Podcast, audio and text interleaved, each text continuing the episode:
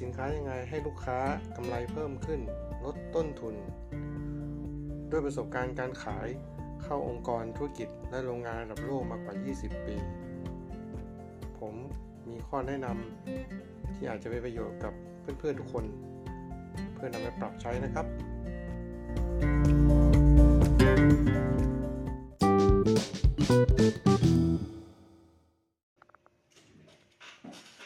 สวัสดีครับเพื่อนๆวันนี้ ผมก็จะมาชวนคุยเรื่องอที่เซลล์หลายๆคนก็จะพบเจอนาในชีวิตประจำวันนะครับ เวลาไปดีลกับลูกค้า โดยเฉพาะลูกค้าใหม่ๆนะฮะก็คือการที่เราต้องไปดีลจัดซื้อจบใหม่ หรือจัดซื้ออายุน้อยๆนะครับ แล้วก็เจอปัญหาอ่าหลายอย่าง ซึ่งเดี๋ยวผมจะไล่ปัญหาให้ฟังนะครับ ก็ประมาณพูดจาไม่ดีอะไรเงี้ยนะฮะแต่จะซื้อที่พูดจาดีๆ จบใหม่พูดจาดีๆ ก็มีเยอะนะครับ ไม่เสมอไป แต่ผมแค่จะชวนคุยแล้วก็แชร์ประสบการณ์ให้ฟัง เวลาเราเจอจัดซื้อที่เเขาอายุน้อยๆแล้วเขาพูดจาไม่ดีใส่เราเนี่ย เราจะแก้ปัญหายังไงนะครับ ส่วนใหญ่ คนที่จะเจอก็จะ เป็นเซลล์ที่ทำงานอยู่ในบริษัทที่จะต้องฮันติ้งหาลูกค้าใหม่ๆ เรื่อยๆนะครับต้องโทรไปโคคอเสนอขายสินค้านะครับโทรเข้าไปาโทรเข้าไปบริษัทบริษัทก็จะโอนให้ฝ่ายจัดซื้อ ฝ่ายจัดซื้อก็ คนที่รับโทรศัพท์ส่วนใหญ่ก็จะเป็นจูเนียระดับจูเนียนะฮะเพราะฝ่ายคนระดับ manager เขาก็ไม่มารับโทรศัพท์เขาก็จะบอกทางทาง call center ทางคนที่โอนสายโอเปอเรเตอร์เนี่ยให้โอนเข้าหา เบอร์ที่เป็นของจัดซื้อที่อายุน้อยที่สุด junior ที่สุดในในนั้นนะครับ โดยส่วนใหญ่ ก็ ปัญหาหลักๆที่ผมเจอมานะครับ ก็คือจะพูดจาไม่ค่อยไพเราะหูเท่าไหร่นะฮะเดี๋ยวผมจะมาลง detail ในแต่ละปัญหาให้ฟังนะครับอสองต่อราคาสินค้าเหมือนต่อของในตลาด มันไม่ มันมันคือเราไปขายแบบสเกลสินค้าอาจจะแบบเป็นเลเวลแบบเดือนละล้านอะไรเงี้ยแต่ต่อเหมือนก๋วยเตี๋ยวสิบบาทอะไรเงี้ยสามไม่รู้หลักการนะฮะไม่รู้หลักการในการทำธุรกิจอะไรอย่างนี้สี่ก็คือมันก็ล้อกับกับข้อที่สามก็คือเอ่อไม่เข้าใจลอจิกนะฮะก็ ไม่เข้าใจลอจิกในการทำธุรกิจนะครับ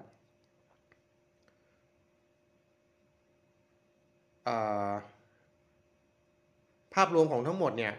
จริง ๆ มันเป็นไอไออันนี้ผมแบ่งเป็นข้อแต่จริงๆ สาเหตุมันคือภาพรวมนะครับ คือ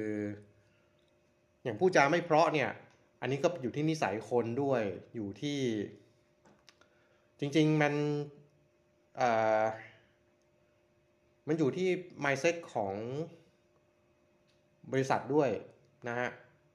ว่าบางบริษัทที่ผมเจอส่วนใหญ่เนี่ยเขาจะมี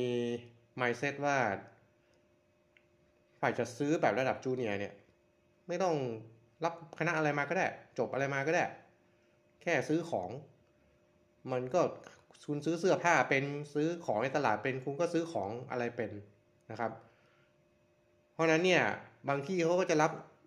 ด้วยฐานเงินเดือนที่ไม่แพงนะฮะผมเคยเจอบางที่แบบจบรัฐศาสตร์มานิติศาสตร์มา สังคมศาสตร์มา หรือจบคณะอะไรที่ไม่ได้มีความชัดเจนในหน้าที่การงานมากในในแง่คณะที่มันแบบค่อนข้างกว้างอะไรเงี้ยเพราะนั้น พอบริษัทรับมาด้วยเงินเดือนไม่แพง แล้วก็รับมา บางที่รับมาก็ไม่เทรนนะครับ บางที่รับมาก็เอาคุยกับกับเซลล์เลย เหมือนซื้อของธรรมดาแหละ อะไรเงี้ยฮะมันก็คือเพราะนั้นนั่นคือสาเหตุของปัญหาที่ผมเล่ามาก็คือเขาก็ ไอ้พูดจาเพราะไม่เพราะนี่มันอยู่ที่นิสัยคนนะเออแต่บางทีความความเครียดที่เขามีเนี่ย มันก็เกิดจากหนึ่งเขาไม่ได้เงินเดือนเยอะ สองเขาต้องมาทำงานในสิ่งที่เขาไม่เคยทำสามก็อาจจะถูกแน่นอนฝ่ายจัดซื้อเนี่ยเป็นฝ่ายที่จะโดนเพ่งเล็งเรื่องการทุจริตคอร์รัปชันนะฮะเพราะนั้นเนี่ยมันก็จะมีคนตั้งแง่รอไว้ก่อนว่าจัดซื้อคอร์รัปชันรับใต้โต๊ะหรือเปล่า ซื้อของนี้มาเลือกซัพพลายเออร์นี้เพราะอะไรอะไรเงี้ยคือเขาก็จะโดนตั้งแง่มองตรงนั้นไว้ก่อนนะครับ อีกทั้งเขาก็โดนกดดันในแง่ที่ว่าเขาจะต้องซื้อราคาของให้ถูกกว่า เดิมเคยซื้อมาให้ได้ ซึ่งบางทีบางที่มันก็ซื้อมันก็ซื้อถูกอยู่แล้วอะ่ะ มันจะไปถูกให้กว่านี้มันก็หาลำบากนะฮะพอเขาไม่ได้จบมาทางสายนั้นโดยตรงหรืออะไรอย่างเงี้ย การต่อราคาสินค้ามันก็จะตลกอะ่ะ คือ ต่อเหมือนเหมือนเราเราโค้ดราคาไปบอกชิ้นละชิ้นละหนึ่งพันต่อเหลือห้าร้อยอย่างเงี้ย คือบางทีมันก็ไม่ใช่ไงฮะ คือบางคนเขาไม่ได้หลักการจัดซื้อจริงๆอะผมเคยมีประสบการณ์ด้านจัดซื้อมาเนี่ย คือมันก็ต้องไป work out ก่อนว่า เอ้ย Market Price ในตลาดมันอยู่ที่เท่าไหร่ แล้ว เรามี target ในการซื้อที่เท่าไหร่ คือมันมันต้องทำอะไรมากกว่าต่อของในตลาดนะ จริง ๆ ต่อของตลาดมันก็ต้องคุณก็ต้องเดินหลาย ๆ แผงดูว่าแผงไหนราคาประมาณเท่าไหร่ แล้วเจอแผงที่เราจะเอาเนี่ย เราจะต่อสักเท่าไหร่คุณไปต่อถูกมากเขาก็ด่าเอาถูกไหมฮะ อืมเอ่อพอเป็นจัดซื้อที่ไม่ได้บริษัทไม่ได้รับจัดซื้อที่จบมาทางด้านสายธุรกิจโดยตรงเนี่ย ก็จะไม่รู้หลักการในการทำธุรกิจ ไม่รู้จัก invoice ไม่รู้จัก PO ไม่รู้จัก PR ไม่รู้จักการจัดซื้อจัดจ้างอะไรที่ดีอะไรเงี้ย คือบางทีเราก็ไม่รู้ว่าจัดซื้อที่เราไปดิวเนี่ยเขาถูกเทรนมาหรือเปล่าเขาจบอะไรมา เราเราเดวันวันแรกเราไม่มีทางรู้ใช่ไหมเออ เพราะฉะนั้นเนี่ย แต่คนที่เป็นเซลล์มาสักพักเนี่ย คุณไปคุยเนี่ย อย่างผมเนี่ย ผมคุยสักสองนาทีสองนาทีผมก็รู้ละ คนนี้ไม่ได้จบอะไรมา คนนี้ไม่ได้เทรนมา คนนี้ไม่รู้เรื่องอะไรเลย อะไรเงี้ยฮะ มันก็ต้องแต่เราในฐานะเซลล์ที่วิ่งเข้าไปขายของเนี่ย มันก็จะแบบเลือกคนคุยไม่ได้ไง บอกให้ผมไม่คุยกับคุณนะ ผมอยากขอคุยกับคนรู้เรื่องได้ไหมมันทำไม่ได้ เราก็ต้องคุยกับเขาแบบที่เขาไม่รู้เรื่องอะครับ ก็อันนี้ก็เป็นเป็นปัญหานะครับ เอ่อ มันก็กลับมาตรงที่ว่า อ่าอันนี้ก็เป็นเป็นสิ่งที่ผมอยากจะมาแชร์ในในคลิปนี้ก็คือ เวลาเราไปเจอแบบนี้ขึ้นมา เราจะทำยังไงในเมื่อ เราเราจำเป็นต้องดิวกับเขาโดยที่เราเลือกไม่ได้นะฮะยิ่งเราเป็นซัพพลายเออร์ใหม่เข้าไปเสนอขายของเนี่ย มันก็ต้องยอมทุกประตูครับนะฮะเพราะนั้นวิธีแก้ปัญหาเนี่ยเราก็ต้องเข้าใจ root cause ตรงนี้ให้ให้ให้ให้ออกก่อนว่า ไม่ใช่แบบเขาพูดจาไม่ดีใส่ต่อสินค้าเหมือนต่อของในตลาดเนี่ยแล้วเราก็ไปลุกแบดเขาเขาอะไรเงี้ยคือ คือคือเราก็ต้องเข้าใจต้องต้องเข้าใจนิดนึง แต่บางคนก็ก็ก็ก็อาจจะไม่เวิร์กจริง ๆนะครับนะฮะก็อันดับแรกเราก็ต้องระงับอารมณ์นิดหนึ่งนะฮะจริง ๆอะผมตอน ผมเป็นเซลล์มาสักระยะหนึ่งแล้วผมต้องไปเจอจัดซื้อแบบนี้ช่วงแรกผมก็หงุดหงิดนะ แบบอืมันเหมือนต้องต้องไปคือบางทีเราก็เลือกลูกค้าไม่ได้ครับ คือบริษัท บริษัทอาจจะรีเสิร์ชมาแล้วว่าลูกค้าคนเนี้ยต้องซื้อของเราแน่นอน หรือใช้ของคู่แข่งอยู่ แล้วของเราเทียบเท่า หรือใช้ของเหมือนกันเราขายเหมือนกัน แต่เราขายได้ถูกกว่า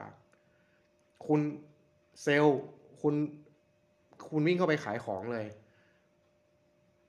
แต่พอเราเข้าไปเราเจอแบบเนี้ย เราจะกลับมาบอกว่าเฮ้ยผมไม่ขายเจ้านี้นะ เพราะว่าเซลล์จะซื้อผู้จาไม่ดี จะซื้อไม่รู้เรื่องทำไม่ได้ครับ ในเมื่อเมนเจอร์เราบอกว่าเฮ้ยมึงเข้าไปขายให้ได้นะ แล้วบางทีในบางธุรกิจ ในบางสินค้าเชิงอุตสาหกรรมเนี่ย มันมี มันมีลูกค้าที่ใช้สินค้าเพศนี้อยู่ไม่กี่รายนะฮะเพราะฉะนั้นเนี่ยลูกค้าแต่ละรายที่เราโฟกัสเนี่ย มันต้องขายให้ได้อะเอออย่างน้อยก็ต้อง ก็ต้องเจาะเข้าไปให้ถึงเลเวลที่แบบตัดสินใจแล้วก็มีเหตุผลที่ significant จริง ๆ ว่า เฮ้ย เขาไม่ซื้อเราเพราะอะไร แบบคุณลุยไปถึงระดับ CEO ระดับ purchasing manager แล้วเขามีเหตุผลที่ยว่าเขาต้องซื้อเจ้าเดิม เพราะว่ามันเป็น contract ที่ติดต่อกันมา มันเป็น special case หรือ whatever อะไรก็คือ อย่างเงี้ย manager หัวหน้าของเราหัวหน้าของทางคุณเนี่ย ก็จะได้เข้าใจ แล้วก็ไปสามารถไปต่อให้กับผู้ใหญ่ของของเขาได้อีกทีหนึ่งนะฮะก็กลับมาตรงที่ว่าสมมุติเราต้องเราเรามีสินค้าเราต้องเข้าไปขายให้ได้ล้ว แต่เราไปเจอจัดซื้อจบใหม่ จัดซื้อแบบที่พูดจาไม่ค่อยดี เราจะระงับอารมณ์แล้วก็ดูท่าทีว่าเราจะมันตันไหมกับการดีลกับคนนี้ ถ้ามันตันเนี่ย นี่เป็นวิธีของผมนะ ผมก็จะสินค้าทุกอย่างมันก็จะมีผู้ใช้งาน จัดซื้อเขาเป็นคนแค่จัดซื้อ จัดหามาเพื่อไปให้ user คือผู้ใช้งานผู้ใช้อย่างผมสินค้า อุปกรณ์ safety อย่างเงี้ยรองเท้า safety ถุงมือ safety หมวก safety คนใช้ก็คือ ระดับปฏิบัติงาน engineer หรือแม็กอาจจะมีเขาอาจจะมีผู้จัดการฝ่าย safetyคุณก็หาวิธีที่คุณจะโทรเข้าไปติดต่อ เพื่อที่จะไปหากับผู้จัดการฝ่าย safety ที่หา user ที่เขาใช้งาน ซึ่งผมจะบอกให้เลยว่าบางที่เนี่ย user เขาก็รู้แล้วจัดซื้อของเขานิสัยยังไง บางทีเขาอยากจะได้ของที่ดีกว่านี้ แล้วเขาก็ไม่มีโอกาสได้ใช้สักที เพราะว่าจัดซื้อก็จะหาแต่ของเจ้าเดิมๆมาให้ แต่พอสาเหตุลึกๆเนี่ยเขาก็จะรู้แล้วว่า อ๋อ มันไม่เปลี่ยนซัพพลายเออร์เพราะว่าซัพพลายเออร์ใหม่เข้ามาก็หนีหมด ไม่มีใครอยากจะมาขาย ตัวเขาบางทีผมเคยมีเจาะเข้าหาจัดซื้อตรงไม่ได้ผมเข้าหา user โอ้โห user welcome เรียกผมเชิญเข้าไปคุย จบดีลกันแบบง่ายๆก็มีครับ นะฮะหรือบางทีเราก็อาจจะบางทีแต่บางที่เขาจะบล็อกไม่ให้คุยกับ user เขาต้องการให้ผ่าน channel เดียว ก็มี ถ้าเป็นอย่างนั้นเนี่ยคือคุณคุณถูกบังคับว่าคุณจะต้องคุยกับจัดซื้อเท่านั้น คุณถูกบังคับว่าเขาไม่ให้ฝ่าย user คุยกับคุณ แต่คุณรู้ว่าสินค้าคุณขายได้แน่นอน สินค้าคุณดี สินค้าคุณถูก ถูกกับคู่แข่ง สินค้าคุณนี่แบบ ถ้าผู้ตัดสินใจได้รู้เนี่ย ผู้จัดการฝ่ายจัดซื้อรู้เนี่ย ต้องเอาแน่ คุณก็ไปหาวิธีติดต่อผู้จัดการฝ่ายจัดซื้อให้ได้ครับ แล้วคุณก็เตรียมข้อมูลที่ในหนึ่งนาทีหลังจากที่คุณได้คุยกับเขา แล้วเขาตัดสินใจคุยกับคุณต่อ คุณก็ต้องหาแดนหลอกที่แบบก็เลย hit hard อะฟังปุ๊บ กูคุยกับมึงต่อ ฟังปุ๊บ กูเรียกมึงเข้ามาคุย ยกตัวอย่างอย่าง ผมรู้ว่าบริษัทเนี้ยใช้ใช้สินค้ายี่ห้อ 3M ไม่ผมไม่พูดดีกว่าเอ่อสินใช้สินค้ายี่ห้อ ABC เราก็มีสินค้ายี่ห้อ ABC เราเป็นตัวแทนตัวแทนจำหน่ายสินค้ายี่ห้อ ABC เหมือนกัน แต่เราขายถูกกว่า เราโทรเข้าไปหาผู้การฝ่ายจัดซื้อได้ละ เราบอกผมรับทราบมาว่า ผมได้ข้อมูลมาว่าทางบริษัทพี่เนี่ยใช้สินค้ายี่ห้อ ABC ซึ่งผมมีราคา เราก็ไม่ควรจะพูดว่าพี่ซื้อที่ ถึงแม้คุณจะรู้ว่าเขาซื้อจากใครที่ราคาเท่าไหร่คุณก็ไม่ควรจะพูด แต่คุณควรจะเก็บไว้ในสมมติคุณรู้ว่าเขาซื้อจากคู่แข่งของคุณในราคาสิบบาท คุณบอกว่าพี่ผมมีสินค้ายี่ห้อ ABC ผมเสนอพี่ที่ราคาแปดบาท ทั้งนั้นที่ลงในใจนะว่า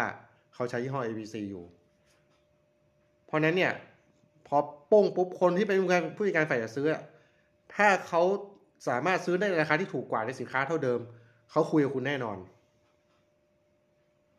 นะฮะ อันนี้เคสง่ายๆนะ แต่ถ้าเป็นเคสยากหน่อยก็คือ get blur นิดนึงอะไรอย่างเงี้ย ซึ่งพูดตรงๆอันนี้ มัน แต่ละสินค้าแต่ธุรกิจอุตสาหกรรมมันก็ไม่เหมือนกัน แต่ผมคิดว่าผมมีโน้ตฮาวที่ผมพอจะให้คำแนะนำกับเพื่อนๆน้องๆได้ ก็ยังไงถ้าใครเจอประเด็นติดขัดตรงนี้แล้วอยากจะ